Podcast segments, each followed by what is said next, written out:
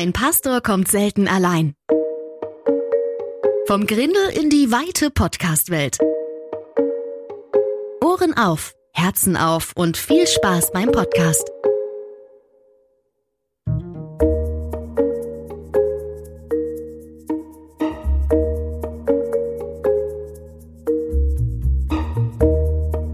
Und hier ist euer Gastgeber Saša Gunjević. Herzlich willkommen zu einer neuen Folge von Ein Pastor kommt selten allein. Heute habe ich einen ganz spannenden Gast hier, auch einen Kollegen aus einer anderen Konfession. Wir kennen uns schon jahrelang hier aus der gemeinsamen Hamburg, aus der Allianz und aus der Stadtteilkonferenz, aus, der, aus den Netzwerken hier in Hamburg, Reinhard Brunner. Und, und das ganz Tolle ist, Mensch, du bist ein Tick älter als ich, also ein paar Monate, ne? Ein paar, paar Monate. Ne? Ich bin hier Anfang zwanzig und du Ende zwanzig. Und jetzt wirst du wieder Vikar. Mensch, die Leute kennen dich alle nicht. Wer bist du? Was machst du? Wo kommst du her? Warum sagst du was, dass du wieder Vikar bist, obwohl du schon längst Dozent und Pastor bist? Also, was ist da los in deinem Leben? Ja, hallo Sascha erstmal. Vielen Dank für die Einladung hier zu deinem äh, Podcast, dass du als Pastor nicht so allein bist. Das ist ja wichtig, dass man irgendwie zusammenhält. So haben wir uns ja auch kennengelernt hier im Stadtteil, in Eimsbüttel, Stadtteilkonferenz. Ja, das ist richtig. Ich mache gerade so einen äh, beruflichen ähm, Switch, Restart, Sabbatical. Es hat alles was davon. Äh, ich verändere mich nochmal. Also ich war jetzt äh, gute zwanzig Jahre Pastor hier in Hamburg. Äh, mein Hintergrund ist Landeskirchliche Gemeinschaft, Evangelischer Gnadauer Gemeinschaftsverband. Das ist ein freies Werk in der evangelischen Kirche. Das klingt ja jetzt sehr trocken. Freies Werk innerhalb der evangelischen Kirche, aber... Ihr, ja, ihr, auf, ihr, auf, auf Unternehmenssprech würde es vielleicht so eine Art Subunternehmen oder so sein. Aber schon innovativer. Innovativer? Oder? Ihr seid schon eher innovativ. Boah. Oder? Oh, ja, sage ich mal. Wenn ich hört einen Gnadauer zu, sage ich mal ja. Also in der Tat gab es zweitausenddreizehn eine bundesweite Konferenz in Erfurt, okay, von diesem Gnadauer Verband, und ich habe die mit vorbereitet, und das war ähm, tatsächlich wie so ein neuer Aufbruch in dieser innerkirchlichen Bewegung. Manchmal ist ja so, man hat so ein Gefühl für Veranstaltungen. Wir sind, Sascha, wir sind Profis, auch für, für unsere Gottesdienste, Gemeinde, auch für, für größere äh, Veranstaltungen. Manchmal man, man, man, man merkt man, da liegt vorab was in der Luft. Luft. Das wird, ich glaube, das wird klasse. Ja, das, das, das ist jetzt was in Bewegung. Aber auf dieser, äh, auf dieser Konferenz, auf dieser Tagung hatten wir das nicht auf dem Schirm. Und das kam wirklich äh, wie, so, wie so eine Gottesstunde, wie so Heil, Heiliger Geist. Ne? Das hieß, hieß auch, obwohl es Neues Wagen hieß. ähm, whatever. Jedenfalls, das gab schon einen Schub nach vorne. Kann ja nachher noch mal ein bisschen erzählen. Ähm, so in Richtung Gemeindeneugründung und Gemeindeneubelebung. Was mich jetzt so brennend interessiert, ne? Da gehen wir mal zu deinen Wurzeln zurück, weil dann kommt eine spannende Frage auf, die ich nachher aufgreifen möchte mit dem Wechsel, ne? Ob, ob das jetzt so innovativ ist oder was, was hat dich da veranlasst, gibt es den Raum dafür? Du, du hast eine Geschichte gemeinsam, auch, auch mit deiner Frau, wo, wo ihr nicht einfach gesagt habt, Mensch, wir wollen einfach mal in die Kirche, ich will nicht Pastor werden, will nicht die Kirche bedienen, sondern ich hatte sie, dass die Kirche auch relevant wird für, für Menschen außerhalb, ja, dass, dass sie lebensnah ist, dass Gemeinde sich verändert, auch gerne wächst. Ne? Und äh, wann ist das entstanden? Wie bist du dann bei den Jesus Friends gelandet, bevor wir dann vielleicht da hineingehen und gucken, boah, was, welche Herausforderungen gibt es dabei? Und vielleicht auch aus der Perspektive für, für jemanden, der mit Kirche nichts am Hut hat, äh, was hat, hm. warum will man Kirche verändern? Hm, hm. Wenn man eine Leidenschaft naja, also, ja, das ist, es ist ja wie so oft ähm, im Leben so, die wirklich großen Dinge sind eigentlich persönliche, sind eigentlich persönliche Geschichten, sind persönliche Sachen. Ähm, ich glaube, du hast vorhin erwähnt, du wärst so Anfang zwanzig, ich eher, äh, ich eher Ende zwanzig. Ich fühle mich ja auch so, und äh, Sascha, die Podcast-Hörer, die Sascha nicht persönlich kennen, äh, wissen es gar nicht. Sascha, Sascha ist übrigens einer der bestaussehendsten Pastoren Hamburgs. Ah, ja, ich weiß gar nicht, das ist eigentlich, Podcast zu machen und keine Filmaufnahmen, ist eigentlich Perlenfolie-Säule. Das, aber das nur am Rande, ja, Sascha. Okay, ähm, Also, wir sind schon ein bisschen älter, wenn ich so richtig nachrechne, habe ich äh, Mitte, Ende der neunziger Jahre Theologie studiert in Marburg an der Lahn. Und meine erste Stelle war dann in Hamburg. Ich war ähm, Ende der neunziger schon mal in Hamburg, habe da als ja, junger Pastor total motiviert. Ähm, war ich in Hamburg-Bramfeld, so im Nordosten von Hamburg ist das aber richtig, richtig Stadt. Steilshoop nicht weit, die Hamburger wissen das, das ist so Platten, Plattenbau oder so eine Hochhaussiedlung, ein bisschen sozial schwierig, also gerade in der, der damaligen Zeit, da waren wir da in der Nähe und ich habe da Jugendarbeit gemacht, oder viel Jugendarbeit, ganz normale Gemeindearbeit, also ein Schwerpunkt auf Jugendarbeit und das lief auch richtig klasse, also da sind junge Leute gekommen, haben auch so zum, zum Glauben, zu Jesus gefunden. Und ich hatte immer die Idee, na, das war so Freitagabends, war der Jugendclub, und ich hatte immer die Idee, am, am, am, die letzte ein am Sonntag zum Gottesdienst. Da sind ein paar, ein paar jüngere Leute mal da und so. Und äh, die kamen aber nicht. Und ich habe die wieder eingeladen, Mensch, ich bin ja der gleiche Reinhard, ähm, kommt doch mal vorbei. Und aber, naja, dann rückten sie so nach und nach raus. Also ehrlich gesagt, das fängt schon mal mit der Uhrzeit an, so morgens Sonntag früh um zehn und... Wow, wie das. Und ich fand, genau, war, war noch, es war noch die erste Gemeinde, die hatten sogar ein Schlagzeug stehen. Die hatten damals ein Schlagzeug sogar stehen und da spielt ja auch einer, so, so ein ehemaliger, oder ja, doch, ich glaube, ehemaliger Jazz-Schlagzeuger da. Das war gar nicht so schlecht. Die dachten, Mensch, wir haben sogar ein Schlagzeug, ja, aber die kommen nicht. Aber das war, das war einfach nicht ihre Welt, ja. Und das war für mich eine ganz große Krise, als junger Pastor schon. Die Erfahrung zu machen, ja, wofür machst du deinen Job eigentlich, wenn du, das, wenn, wenn, wenn du eigentlich nicht das Gefühl hast, dass mit dieser Gemeinde kann auch irgendwie weitergehen. Und das Gefühl war aber, das Problem haben nicht die Jugendlichen. Okay. Weil die haben ihren Glauben, da, ich sag mal, diese ne, Jugendkultur, Steilshoop so ein bisschen, das war so damals so äh, Hip-Hop und Breakdance-Szene und so, die leben ihren Glauben in ihrer Lebenswelt total authentisch. Ja, ich erinnere mich noch, äh, Carsten, einer kam an und sagte, ja, ich wollte mich jetzt auch mal irgendwie, ich finde das alles klasse, was ihr mit, mit, mit Jesus und so macht, äh, habt ihr nicht irgendwie, könnt ihr irgendwas machen mit Musik oder so, fing viel an. Und dann sage ich, ja, wir haben gemischten Chor. Und Carsten sagte, wie gemischten Chor, ich mache eigentlich keine, nur Rappen und Breakdance, ja. Sein, sein, sein, wie nennt man das, äh, Rap-Name oder Breakdance, hieß Rap-Kalle, ja. Und er sagte, ja, ich kann eigentlich nur Breakdancen. Ja, kann er dann. Aber mein Angebot war nur gemischte, gemischter Chor, ja. Das Problem haben nicht die Jugendlichen, die haben ihren Glauben authentisch gelebt, die haben andere mit eingeladen, weil sie begeistert waren von Jesus und von dem, was wir da gemacht haben. Das Problem lag eigentlich in der bestehenden Gemeinde, die, und das ist ja jetzt interessant, ja auch nicht, nicht, nicht gerade nicht in ihrer Lebenswelt gelebt hat, sondern in so einer kirchlichen Blase. Da sind sie alle weggefahren am, am Sonntag nach dem Gottesdienst und dann...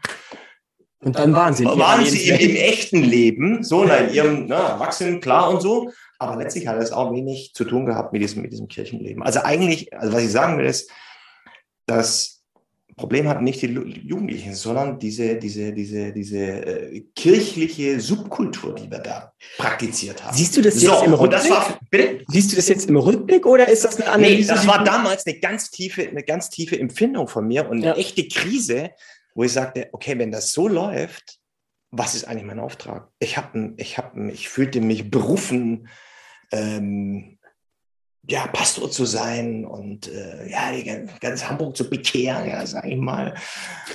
Ähm, aber so kommen wir nicht weiter. Und die Gemeinde hast du dann damit konfrontiert oder war das dann jetzt? Ja, das war so, ja, das war, ich war, ich war, ich war ja junger Typ da, Ende zwanzig und das ging dann auch zu Ende, das waren so zwei Jahre Berufseinstieg okay. ähm, und bin dann erstmal weg, war dann drei Jahre im Harz und hatte aber in der Zeit meine Frau kennengelernt, eine Hamburgerin. Wichtige Story jetzt. Und jetzt kommt genau, wichtige Parallelstory. Ja. Die ähm, und wir sagten irgendwie, okay, äh, irgendwann wollen wir wieder nach Hamburg zurück. Der ging es nämlich ähnlich. Die ist gelernte Schauspielerin, war damals an einer, von den Hamburger Musicals, Hamburg ist ja Musicalstadt, an der Hamburger Musicalschule, ähm, war dann äh, Theaterschauspielerin am Schmidt's Tivoli, ja, Reeperbahn. Hm. Und alles Begriffe hier. Alles Begriffe hier, ne? Reeperbahn, äh, Schmidt's Tivoli. Und hat da, genau, Sommernachtstraum als Musical gespielt damals. Und der ging es ähnlich. Sie kam na, mit, diesen, mit ihren Kolleginnen, mit ihren Kollegen ins Gespräch ähm, über den Glauben. Ne? Schauspieler so, immer wieder gerne offen und so. Aber auch irgendwie Samstagabend gespielt bis um, bis um elf, halb zwölf. Dann noch ein bisschen Feierabend gemacht. Ey, die stehen nicht, die stehen nicht sonntags um zehn im Gottesdienst auf der Matte. Selbst wenn die durchaus mal Interesse hätten, äh, Evas Lover, äh, ich weiß meine Frau, ne? Evas, Evas Lover da äh, mal, äh, im Gottesdienst dazu erleben. Aber das hat irgendwie nicht, nicht so richtig geklappt. Und deswegen, so war es für meine Frau auch ein Anliegen. Im Grunde müssen wir das, müssen wir neue Formen finden, wir müssen ein Rad neu erfinden. Hm. Und äh, nee, es ist auch nicht damit getan, so ein bisschen flottere Musik mal zu machen. Man muss eigentlich Gottesdienst, mehr noch vielleicht Gemeinde, ganz, das ganze, diese ganze Gemeindeidee nochmal neu denken. Wow, jetzt und noch so ein Fass so, genau. Und das war schon, das muss ich sagen, ja, Gnadauer Gemeinschaftsverband, das ist ja im Grunde, der ist so ungefähr hundert Jahre alt. Ähm, Ende, Ende neunzehnten Jahrhundert, wer sich so ein bisschen kirchengeschichtlich auskennen sollte, rein zufällig, das ist so Erweckungs, geistliche Erweckungsbewegung, geistliche Aufbruchsbewegung in Deutschland, auch ähm, England, Amerika und so, also das, ähm, das war so eine Zeit, ne? War ja auch Industrialisierung und war ja eh viel in Bewegung und diese landeskirchlichen Gemeinschaften, deswegen heißen die so, waren im Grunde Neugründungen von Gemeinden. Man nannte das nicht so, um da nicht in Konflikt zu kommen mit der Landeskirche. Deswegen nannte man das Gemeinschaften. Aber so kenne ich eure nicht. Also wie kamst du dann ja, zu so den genau. Jesus Friends? Ja, ja, genau. Und dann, und dann sind wir, und dann sind wir ähm, daran konnten wir im Grunde innerhalb unserer Gemeinde, unseres unsere, unsere Gemeindebundes anknüpfen und sagen, und das haben dann ein paar, äh, mein, mein Mentor in der Zeit auch, ähm, schon im Vorfeld, so, also in den neunzigern gab es so einen, einen punktuell in, innerhalb dieser Bewegung landeskirchlicher Gemeinschaften solche, solche Neugründungen. Äh, das war da so ein Neuansatz, also da gab es so ein paar Pflänzlein und da haben wir gedacht, im Grunde ist es das, was wir machen müssen. Für die jungen Leute, mit denen ich zu tun hatte in meiner, in meiner Hamburger Zeit, ja, Ende der neunziger Jahre, für, für die Kolleginnen und Kollegen meiner Frau, könnte man ihre Idee nicht so eine Art Kirchen-Start-up machen. Eine Gemeinde neu gründen, neu denken, mal ganz von vorne denken, mal so zu wissen, es gibt eine zweitausendjährige Kirchengeschichte, aber mal so zu tun, als gäbe es sie nicht. Mal in die Bibel gucken und in die Lebenswelt unserer Leute, mit denen wir zu tun haben, und zu sagen, wie könnte denn Kirche Gottesdienst? Das, das klingt jetzt theoretisch ja sehr easy. Wow, cool, du hast dir das so vorgestellt mit deiner Frau. Dann habt ihr euch da wahrscheinlich irgendwie beworben oder gesagt, hey, wir würden das gerne machen. Die anderen haben gesagt, ja, machen wir gerne mit euch. Und ist das dann sofort auf Wohlwollen getroffen? Also hattest du sofort eine Gemeinde, mit der du arbeiten musstest? Bist du von Null angefangen? Musstest du eine alte Gemeinde oder einen Teil aus diesem Bund da in diese Richtung bringen? Also die Vision erstmal teilen. Also wie lief dann der Weg ab, dass du sagen konntest, hey, jetzt schaue ich zwanzig Jahre zurück. Was, was war das Gegebene? Weil die, wir können gleich noch auf den Prozess schauen, weil das auch echt spannend ist. Vielleicht auch für Leute von außen, die sagen, ja, Reinhard, du hast völlig recht. Ich würde nicht kommen, nicht nur wegen der Uhrzeit, sondern das ist überhaupt nicht meine Lebenswelt. Aber gibt es jetzt ein bisschen Hoffnung? Ändert sich da was an Kirche? Hat sich da was getan? Ne? Und ja, dann, vielleicht hören bei dem Podcast ja auch ein paar Gemeindeleiter oder, wie heißen die bei euch, Bischöfe oder so. Ja, auch oder so ja, genau. Also ich hatte einen, unseren, äh, den Chef von unserem Verband. Wir konnten gut miteinander und der hat, der hat mich unterstützt, der hat an mich, an mich oder an uns da geglaubt, der hat uns unterstützt. Also man braucht immer natürlich auch Fürsprecher, ja, und das war in verschiedenen Krisen auf unserem Weg schon auch ein entscheidender Punkt. Also ich glaube nicht, dass man eine Gemeindegründungsbewegung in einem Gemeindebund oder in der Kirche anstoßen kann, ohne dass die, die oben das Sagen haben, die, Le- die Leitungsebene, das wirklich mit unterstützt. Absolut. Beten, Wege freiräumen, Geld geben, möglichst wenig dazwischenreden, aber, okay. die, aber die, die, die, die Kritiker ausschalten. Also man kann es nicht von oben runter organisieren und sagen, so, wir machen das jetzt und, und bitte, bitte ihr da unten, ihr Pastoren, macht das mal. Man kann es nicht organisieren, so top-down, ja. Aber nur sagen, bottom-up, äh, macht mal, die, die, wir brauchen einen Fürsprecher. Einen Gemeindeleiter hattest du da? Also hattest du eine ganze Gemeinde bekommen? War nein, nein, nein, nein. Wenigstens Kosten, die wir hatten. Und zwar nicht Lebenshaltungskosten, sondern Ausgaben, echte Ausgaben, Ausgaben, die wir hatten, Fahrtkosten und so. Äh, dass wir die erstattet kriegen vom Verband. Und das waren, ich glaube, hundertfünfzig, zweitausend, das war ja noch Mark, im Monat. Ja, Mensch. Das war das Budget. Doch, Doch so also ich sage, sage, Gemeindegründung heißt, dass aus nichts was wird. Ist das, also der Anfangspunkt ist, es ist nichts da. Keine Mitarbeiter, kein Gemeindehaus, kein Geld, keine Veranstaltungen, keine Gemeindeleitung. Ist ja geil, aber also geil im Sinne von, Ähm, richtig spannend ist jetzt, wie geht's wo, los? Wo, wo, wo kommen jetzt die Anknüpfungspunkte? Ja, genau. Ja. Also, einen kleinen Anknüpfungspunkt hatten wir ja. Wir, kann, wir hatten ein paar Beziehungen nach Hamburg. Also meine Frau ist Hamburgerin, hm. ihre Kollegen und diese Jugendlichen, die wir da äh, okay. kannten und äh, hatten. Und mit denen haben wir sozusagen angefangen. Okay. Die kontaktet, ich hatte, also, ähm, weil du nachfragst, ähm, also ich hatte da Nee, ich hatte, damit wir das auch irgendwie persönlich finanziell irgendwie überlebt, überlebt hatten, äh, überleben konnten, hatte, also meine Frau hat gearbeitet als, na, als Schauspielerin, freiberuflich. Und ich hatte eine halbe Stelle in der landeskirchlichen Gemeinschaft im Süden von Hamburg. So als Standbein. Aber es war von, von Anfang an klar, auch mit denen, die wollten das auch so, es war von Anfang an klar, diese Gemeindeneugründung hat damit nichts zu tun. Allein schon räumlich. Hm. Und auch inhaltlich. Die gehört auch zu einem anderen äh, regionalen Verband und so. Das hat damit nichts zu tun, aber dass wir einiger, einigermaßen finanziell das aber nebenbei haben. Eine winzige Wohnung genommen da. Ja. Aber nebenbei klingt das jetzt so, du hattest zwar wenig, konntest dann sofort die Leute ins Boot holen, und zwar genau die Leute, wo du gesagt hast, für die will ich gerne Kirche haben. Genau. Klingt das jetzt so idealistisch, so nach dem Motto, jetzt konntest du durchstarten, weil du hast keine Querschläger mehr und kannst, kannst mal Gemeinde bauen, wie du das träumst, oder was ist jetzt passiert? Also, ging das einfach rosig weiter und wow, was ist da auf dem Weg? Was also ganz ehrlich, es ist ja... Ich glaube, dass es einfacher ist, so schwer das ist, aber ich glaube, dass es einfacher ist, eine Gemeinde neu zu gründen, als eine bestehende komplett umzubauen. Das ist die bittere Wahrheit. Da bin ich voll bei dir. Also selbst wenn man es innerhalb einer Gemeinde macht und ich merke dann, welche Prozesse da sind. Deswegen ist die spannende Frage, vielleicht seid ihr hier als Hörer gerade ähm, entweder total draußen und würdet euch freuen über eine Gemeinde, die ein bisschen offener wäre, oder ihr seid in einer Gemeinde und merkt, welche Widerstände da sind, oder ihr seid bei einer Gründung dabei. Und was würdest du jetzt sagen, wenn du das so anpreist, dass es viel besser mit einer Gründung geht?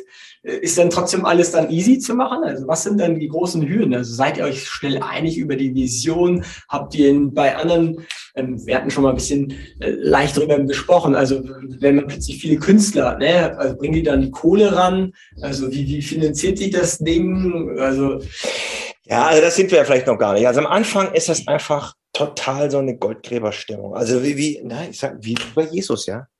So total ursprünglich, ja. Mhm. Ähm, Das war ganz, wir haben uns einfach schlichtweg mit diesen Leuten mal getroffen. Ähm, der große Start war äh, Elbstrandparty. Party an der Elbe, so haben wir uns damals äh, drei Jahre zuvor verabschiedet, und so haben wir wieder alle Leute, die wir irgendwie kannten, an die Elbe eingeladen. Damit waren wir ja schon mal mittendrin so in Hamburg. Ja.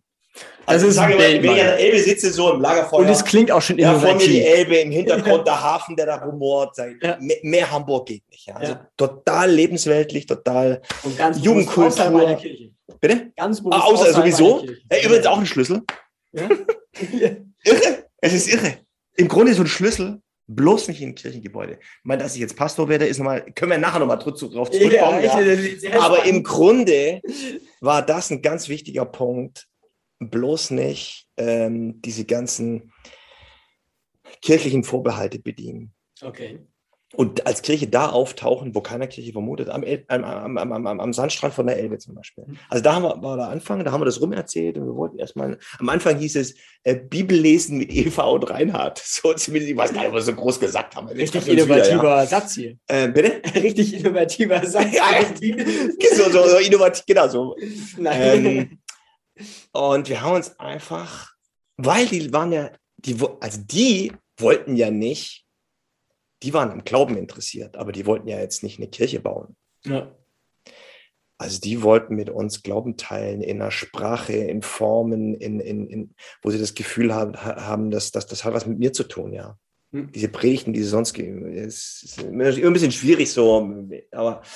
Ähm, Dann sind wir aber jetzt, ehrlich. Ich, ich, ich, einfach, pauschal es kann man... unterschiedliche immer... Formen, die auch, auch unterschiedliche Predigten, unterschiedliche Leute ansprechen, aber die Predigten, die die kannten, haben sie einfach... das haben hat, Die aber das erlebe ich auch. Ich habe viele Freunde, die nicht in der Kirche sind, die sagen, du Sascha, das geht an mir vorbei. Ich höre da gar nicht mehr zu.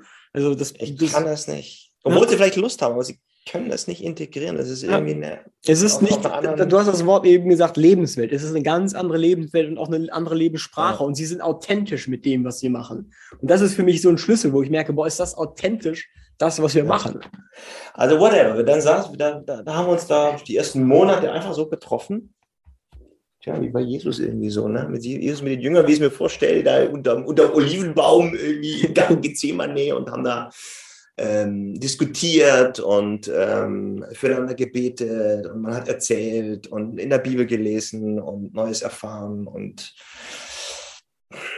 geguckt, wie kriegt man das mit, mit zusammen hin, also wie, wie, wie kann ich das leben? Nein, hat nicht geklappt. Ich ähm, Also, ja, sehr, sehr, sehr authentisch irgendwie. Und dann gab es einen Moment, wo äh, jemand sagte, wir, wollen wir nicht mal, wollen wir nicht mal einen Gottesdienst feiern? Ach, die Sehnsucht kam von selbst. Ja, also, also, ja, das kam von selbst.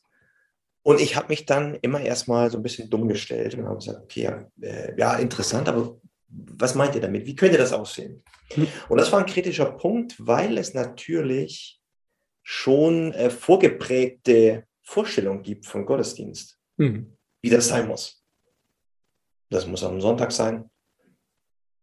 Muss es morgen Sonntag früh um zehn sein?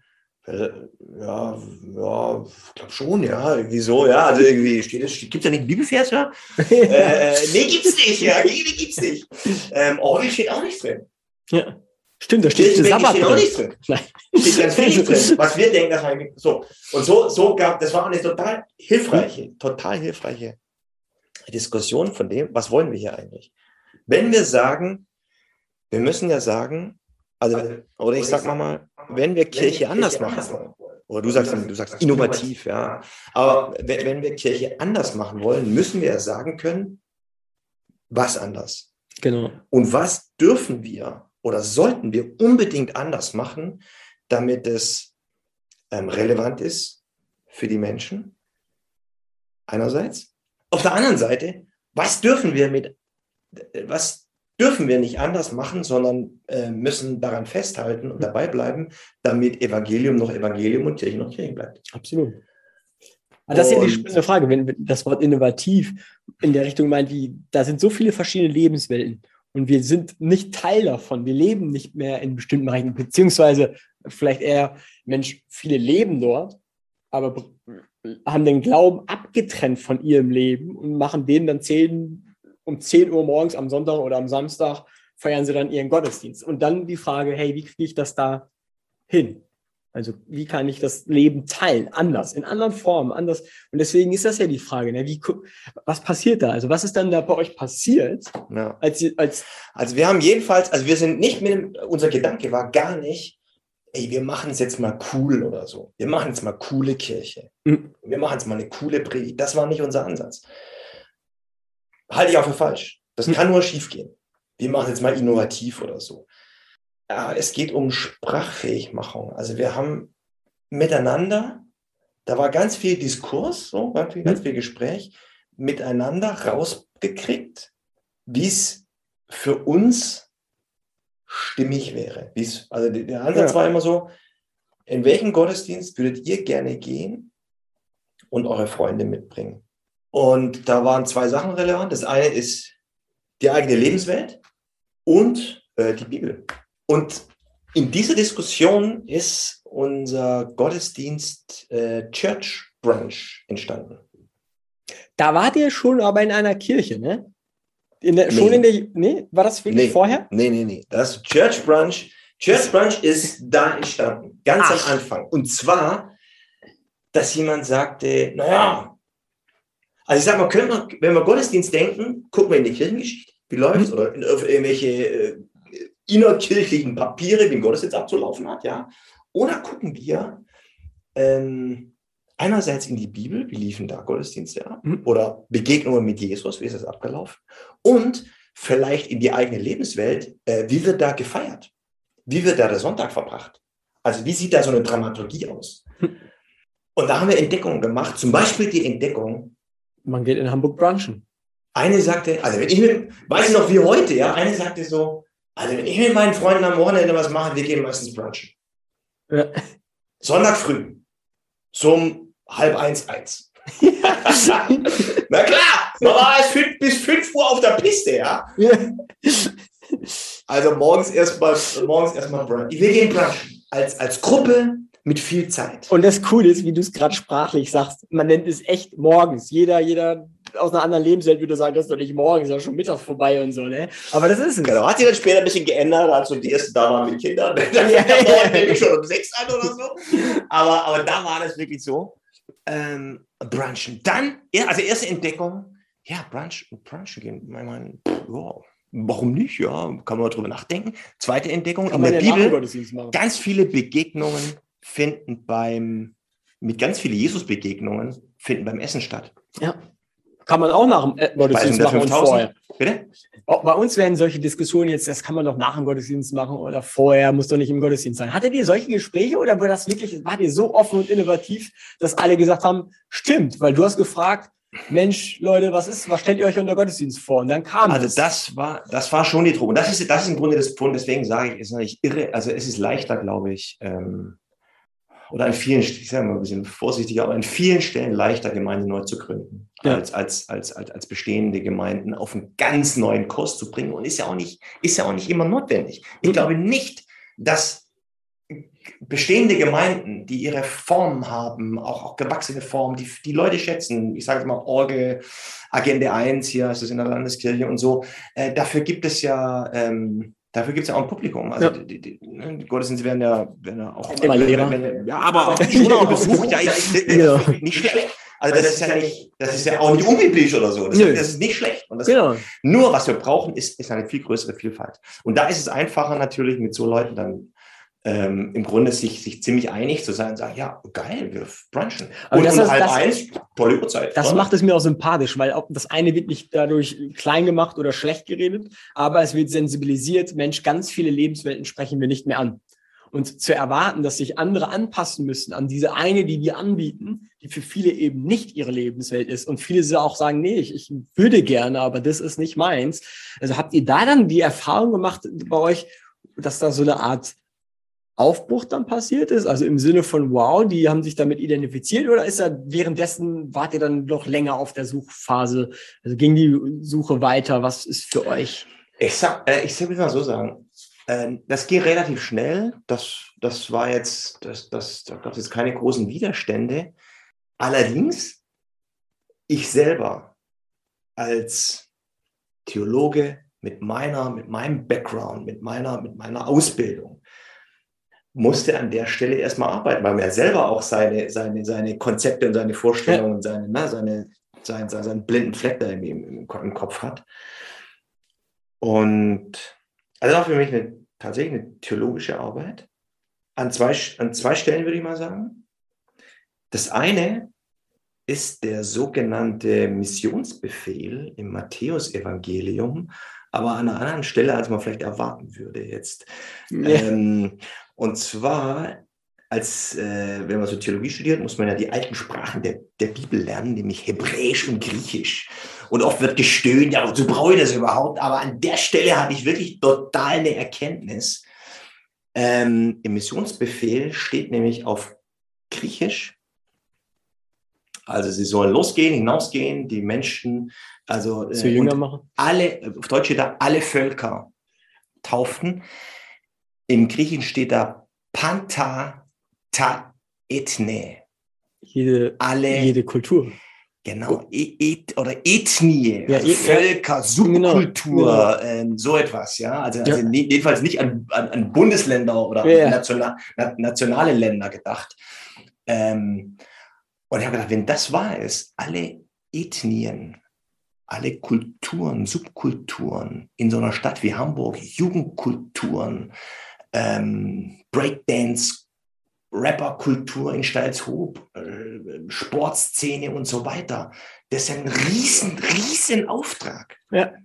Ein riesen Auftrag. Zu denen sind wir gesandt und müssen losgehen und dafür Formen finden. Also das war eine, war eine echte theologische Erkenntnis. Und die zweite ist, ähm, dass diese Debatte nach Kultur und Evangelium schon in der Bibel stattfindet. Und zwar an dem Punkt, wo das Evangelium oder die junge äh, christliche Kirche ähm, überspringt raus aus dem jüdischen Kontext in den griechischen. Und das ist jetzt das Spannende. Ich glaube, dass, ich weiß nicht, wie dein Empfinden ist. Hast du nicht auch das Empfinden, dass christliche Deutsch, ja, deutsche christliche Kultur eher die Erwartung hat, dass alle Kulturen sich ihrer christlichen Kultur anpassen müssen? Also genau das Gegenteil von dem, was du jetzt gerade aufzeigst. Mensch, Mensch, Leute, hey, das ist unsere kirchliche Kultur, das müssen wir am Leben halten, egal ob es die Orgel ist, den Chor füllen, ja, dass die Erwartungen sehr hoch sind oder man gar nicht überlegt, oh, wie könnte ich noch etwas schaffen, was Raum gibt für diese Subkultur. Also ist, hast das du ist ja, genau, das, das ist ja genau der Punkt, da in der Apostelgeschichte, in der Bibel ja. steht das ja, ist ja, war genau die Frage, und das war eine echte Frage, weil das war ja, Jesus war Jude, die Jünger waren Juden, das war eigentlich eine, eine jüdische Bewegung. Plötzlich fing dieser Apostel Paulus an, das Evangelium in Athen, da in diesen ganzen großen griechischen Städten da zu verkünden. Und da war die Frage, müssen Griechen, wenn sie Christen werden wollen, erst Juden werden? Also müssen Griechen erst Juden werden, um Christen zu werden? Oder können sie das innerhalb ihrer Kultur? Das war eine echte, also auch eine totale echte Frage. Ja. Aber die, die Antwort ist ja sehr eindeutig äh, in der Bibel. Sie können das innerhalb ihrer Kultur. Und das war eine, war ja ein, ein, das, ja, das war eine echte Debatte. Und genau, genau das ist die, genau das ist die Frage. Müssen ähm, Steilshoper Jugendliche und Menschen aus der äh, Künstler- und Schauspielerszene in Hamburg oder müssen äh, in einem bestimmten äh, Sport, keine Ahnung, äh, Geschäftsleute, Surfer, Geschäft, müssen die erst bürgerlich traditionelle Orgelliebhaber werden, um Christen werden zu können? Oder können sie das innerhalb ihrer Kultur? Meine Antwort ist, innerhalb ihrer Kultur. Und deswegen wir brauchen wir viele unterschiedliche Gemeinden für unterschiedliche äh, Zielgruppen und Milieus, um sie mit dem einen Evangelium zu erreichen. Jetzt kommt aber nochmal eine spannende Frage. Und die muss ich hier loswerden. Ähm, und dann kommt ein Ruf in die evangelische Kirche. Ist da jetzt so viel Raum? Also ich, ich, ich bekomme schon ein, zwei Kollegen kenne ich schon noch dort, wo ich sage, wow, die haben schon ein paar Leuchtturmprojekte. Also siehst du da jetzt mehr Raum? Was hat dich dahin geführt? Ist das, was du mir gerade eben gesagt hast, ist es eigentlich leichter, was Neues zu gründen, als was Bestehendes zu verändern? Noch dazu, wo ich sage, im Freikirchenkontext denke ich, Mensch, Freikirche ist schon so schwer zu verändern. Ist es dort nicht noch schwieriger? Also es, ähm, die Sache ist nicht ganz ausgemacht. Also klar ist auf jeden Fall das, was ich bin und meine Erfahrung möchte ich in diesem größeren Spielfeld ähm, Nordkirche einbringen, weil der Auftrag ein riesiger ist. Wir haben einen riesigen Auftrag. Wir sind ein volkskirchlich geprägtes Land. Wir haben einen riesigen Auftrag und ähm, ich hatte das Gefühl, ähm, ich komme so wie bisher da nicht weiter. Ich möchte das gerne auf meine Erfahrung, also mein, mein Ziel ist, meine Erfahrungen ähm, da reinzubringen. Der eine Satz jetzt mal gerade, ne? Da würde ich rein so wollen. Was ist denn bei einer so innovativen Gemeinde, wo war jetzt der Punkt, wo du sagst, ich komme da so nicht weiter? Also gab es da Ressourcen, die dann gefehlt haben? Ähm, nee, aber einfach ähm, Wenn man was, ich habe über ja zwanzig Jahre, ja, ich habe, ich, also äh, du hast vorher mal gefragt, also äh, wie bin ich zu Jesus Friends gekommen? Äh, es ist ja genau umgekehrt. Jesus Friends ist zu mir gekommen, ja. Also wir haben diese Gemeinde von null Komma null aufgebaut. Hm. Die gab es vorher nicht. Also ich habe diese Gemeinde gegründet, ähm, ähm, hochgebracht oder, oder ne, also Gemeinde aufgebaut und dann äh, Strukturen gelegt, also, also Leitungs, Leitungsgremien ähm, eingesetzt und, und, und, und Mitarbeiter und was so dazugehört. Wir sind alle miteinander ein bisschen älter geworden. Jüngere in die nächste Generation kam dazu und irgendwann war einfach der Punkt, da ich sagte, jetzt muss was Neues kommen. So für mich persönlich. Ja. Das lag nicht eher, eher daran. Aber es ist auch... Und, und, und vom, vom Spielfeld meine ich jetzt eher ähm, Landeskirche Gemeinschaft sind Teil der evangelischen Kirche, aber ich wollte im Grunde ähm, offiziell an... an, an, an äh, ähm, du, da, mal ganz offen gesprochen, ja. Das ist ja nicht nur offiziell, man hat mehr Ressourcen, nur die Frage ist, wie die Kirche sie einsetzt. Also hoffst du da, sie klug einzusetzen? Also da, das, da hoffe ich drauf, das ist noch nicht ganz ausgemacht, aber ja. es, gibt, es gibt ja eine, es gibt eine, in Deutschland eine äh, Bewegung, das heißt, die heißt äh, Fresh Expressions. Ja. Da bist du auch dran bei, ne? Church, genau. Das kommt eigentlich aus England. Ähm, also ein Fresh Expression, neue, gemeint ist neue Ausdrucksformen von Kirche, also genau mein Thema. Ja. Also Kirche muss schon Kirche bleiben, aber wir, wir suchen neue Formen. Kein anderes Evangelium, es geht um Formen. Und die ist in einigen Landeskirchen schon sehr gut aufgenommen worden. Viel stärker als äh, Bewegungen davor, oder so Wellen, ja, die, die häufig aus dem freikirchlichen Raum kamen. Die sind irgendwie, die haben nicht gut gematcht in, der, in, in, in so einer volkskirchlichen Struktur. Ja. Das aber ja, weil es aus England, aus der anglikanischen Kirche kommt. Das ist an, an vielen Stellen kompatibler. Und was ist jetzt für jemanden, der das nicht kennt, kurz, was ist das? Inno, also nicht innovative, was ist das, wie Kirche anders gelebt werden soll? Einfach ein Raum für Vielfalt oder gibt es da schon eine also konkrete Vorstellung? In, in England ist dieser ganze, ähm, ja, die ganze Krise der Kirche, mit allem, was dazu, Kirchenfusionierungen, mit, mit, mit Mitgliederschwund und mhm. so weiter, ähm, ungefähr, sagt man so, zwanzig, dreißig Jahre im Voraus. Oh, okay. Das ist interessant, weil wir bei denen gucken können, was kommt auf uns zu und wie reagieren die und was funktioniert. Ja. Und die haben Anfang der zweitausender Jahre einen schonungslosen äh, Report rausgebracht. Und dass dieser Report heißt Mission Shaped Church, haben die das genannt. Also eine Kirche, die von der Mission geformt ist. Also die sieht von, von, der, von, von dem Missions, von, von, von, der, von, von, von dem Auftrag Gottes her sich formen lässt, schlicht und ergreifend das Evangelium zu verkünden. Und jetzt mal ganz für jemanden, der vielleicht von, von außen drauf hört und mit Mission noch verbindet, Mensch, der will mich einfach nur cashen, so, ne? Ja, im Grunde, also genau, man könnte auch sagen, zurück zum Kernauftrag, wie es viele Firmen auch machen. Was ist unsere Kernkompetenz, was ist unser Kernauftrag? Das Evangelium.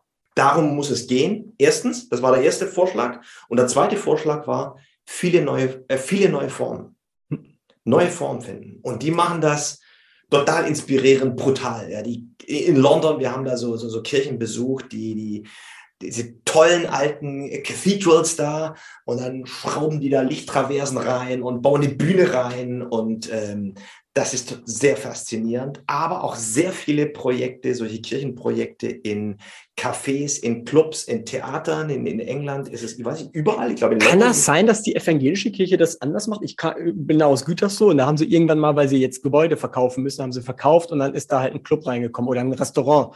Hier in, in Lockstedt haben sie, also da ist eine Medienfirma reingekommen. So, also anscheinend machen die Engländer das anders. Die verkaufen nicht die Sachen, sondern die füllen ja, sie selbst. Ja, ich glaube, dass die, weiß ich nicht, die verkaufen schon auch, weil irgendwie das Geld ist ausgegangen, die müssen okay. nicht zu Geld kommen, aber, aber an, sozusagen parallel dazu machen sie sehr, jetzt kommt, innovative und innovativ heißt evangeliumsgemäß und ähm, zeitgemäße Formen.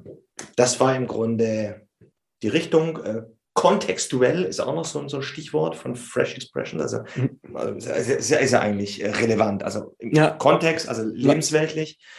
Und dann ein Fokus auf, nicht auf Kirche sein und Kirchlichkeit, sondern ähm, die Engländer sagen Discipleship, also ähm, Menschen, also sich echt die Frage zu stellen in, in, der, in der Gemeindearbeit, bei dem, was wir, was wir tun und auch selbstkritisch sein, dient das, was wir tun, für so eine Selbstbespaßung in unserer eigenen Blase oder dient das dazu, dass Menschen zum Glauben kommen und dass Menschen zu lebendigen, mündigen Christinnen und Christen werden?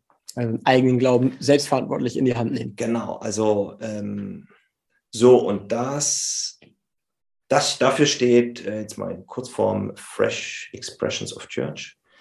Und also hast du das alles aufgenommen und ich bin da im, im Deutschlandvorstand da und ähm, ich, da hätte ich Lust, das ist so mein Plan, ähm, da an welcher Stelle auch immer das, das einzubringen. So, deshalb der Wechsel. Ähm, Mensch, ja. Zum Schluss jetzt würde ich, würde ich gerne noch den Bibelvers der Woche reinballern. Manchmal machen wir den mittendrin. Ich glaube, das passt jetzt vielleicht gut. Ähm, der steht im ersten Korinther Kapitel eins, Vers zwölf und dreizehn. So sagen einige von euch, ich bin ein Anhänger von Paulus. Andere bekennen sich zu Apollos oder Petrus. Und manche sagen, ich folge nur Christus. Kann man Christus auf diese Weise aufteilen? Wurde ich, Paulus, für euch gekreuzigt? Wurde irgendeiner von euch auf den Namen Paulus getauft? Für dich als Theologen ein bekannter Text? Also Ap- Ap- Apollos ähm, war ja ein, ein Gemeindegründer auch, ne? Der hat, der hat gepflanzt. Ähm, also ne? Gemeindegründer kommt in der Bibel vor, klar, sowieso. Und es gibt da unterschiedliche Rollen, auch unterschiedliche Phasen. Meine Phase bei Jesus Friends war jetzt, war jetzt zu Ende und ähm, der eine ist eher so ein, so ein Innovator, ein Unternehmer, der was anstößt. Ja, ein anderer ist eher der, derjenige, der so was Pastorales hat. Ich habe mich so immer in meiner so Karriere als Pastor immer als, ja, immer als Teil eines Teams verstanden. Immer auch, ich wusste meine Stärken, aber auch total meine Grenzen. Ja, ich war, musste mich immer umgeben mit Leuten, die meine, meine Schwächen ausgleichen. Mhm. Ähm, und das ist natürlich die ja, so hohe Kunst im Teambuilding ja sowieso. Ne? Also, wir sind einerseits ein Team, aber ein Team, wo alle gleich sind, ist, ist, ist kein Team. Jedenfalls ja. Ein sehr ineffektives Team, weil es keine Vielfalt, ja. Absolut. Und so sollten wir als, im Grunde so dieses beschreiben, wie wir als Kirche sein sollten. Einerseits zusammenstehen, Christus, Christus in der Mitte, und ähm, aber unsere unterschiedlichen Gaben einbringen in den unterschiedlichen, auch in einer, ja, das Thema ist ja auch irgendwie, finde ich, durch in so einer Stadt wie Hamburg, ja. Wir haben weniger als vierzig Prozent Kirchenzugehörigkeit, ja. Weniger, ich glaube, weniger als dreißig Prozent evangelische, zehn Prozent noch katholische oder so. Das ist, äh, wir können es überhaupt nicht mehr leisten, diese, diese ganze Pfründe-Ding. Das sind die Adventisten und das sind die Lutheraner und die landeskirchlichen Gemeinschaften und Baptisten gibt es auch nochmal und wir wissen alle noch besser. Das ist, das ist lächerlich. Das ist auch letztlich, wir laden da viel Schuld auf uns. Wir haben einen Auftrag. Ne? Wir haben einen großen Auftrag, Pantata-Ethne, rein zu den Subkulturen. Macht, machen wir unterschiedliche Sachen und stehen wir zu dem, wie wir es machen.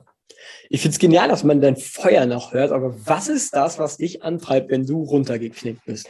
Wenn, wenn, wenn du irgendwo gegen die Mauer läufst, wenn du das Gefühl hast, also jetzt, ja, also wir haben den, aber jetzt kriege ich auch die Krise. Also pff, egal, ob es mit Mitarbeitern ist, mit der Gemeinde, mit, mit Strukturen oder mit Leitung. Was treibt dich an? Hm. Mich treibt, also was mich auf jeden Fall antreibt, sind, was mich am stärksten antreibt, sind Menschen, die durch Jesus irgendwie eine neue Spur, auf, auf, auf eine positive Spur kommen im Leben. Also wenn, also wenn ich das miterleben darf, vielleicht sogar Teil dessen sein durfte, dieser, dieser, dieser Geschichte, so einer, so einer Lebenswende, ähm, das treibt mich sehr an. Ich finde die Bibel immer wieder spannend. Ich finde einfach toll. Ich find es ein, ähm, einfach ein gutes Buch. Das war Ein Pastor kommt selten allein. Ihr findet uns auf Spotify, Apple Podcasts, Amazon und überall, wo es Podcasts gibt.